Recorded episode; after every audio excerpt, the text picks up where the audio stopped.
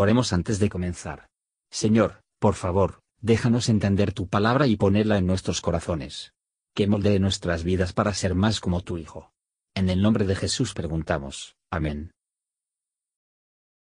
Mañana y noche, lecturas diarias de Charles Haddon en solo lectura matutina, lunes 25 de octubre, por la verdad, que habita en nosotros y estará con nosotros para siempre.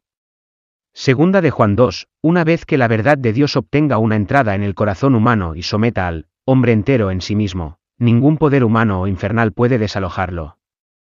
Lo entretenemos no como invitado, pero como dueño de la casa, esto es una necesidad cristiana, no es un cristiano que no cree así.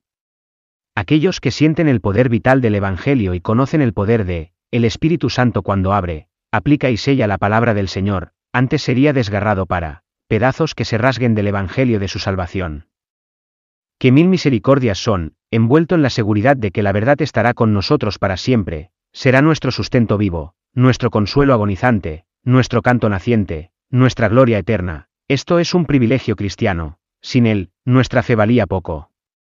Algunas verdades las superamos y las dejamos atrás, porque no son más que, rudimentos y lecciones para principiantes, pero así no podemos tratar con la verdad divina, porque aunque, es un alimento dulce para los bebés, es en el más alto sentido carne fuerte para los hombres. La verdad que nosotros, son pecadores es dolorosamente con nosotros para humillarnos y hacernos vigilantes, la verdad más bendita que, todo aquel que crea en el Señor Jesús será salvo. Permanece con nosotros como nuestra esperanza y gozo, la experiencia, lejos de aflojar nuestro dominio de las doctrinas de la gracia, nos ha unido a ellas, cada vez con más firmeza, nuestros fundamentos y motivos para creer son ahora más fuertes, más, más numerosos que nunca, y tenemos razones para esperar que así sea hasta que, en la muerte, Salvador en nuestros brazos.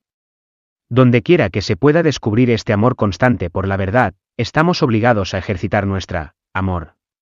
Ningún círculo estrecho puede contener nuestras bondadosas simpatías, tan amplio como la lección de la gracia, debe ser nuestra comunión de corazón.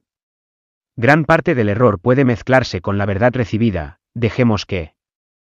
Luchamos contra el error pero amamos al hermano por la medida de la verdad que vemos en él, sobre todo amemos y difundamos la verdad nosotros mismos. Gracias por escuchar y si te gustó esto, suscríbete y considera darle me gusta a mi página de Facebook y únete a mi grupo Jesús Answers Prayer.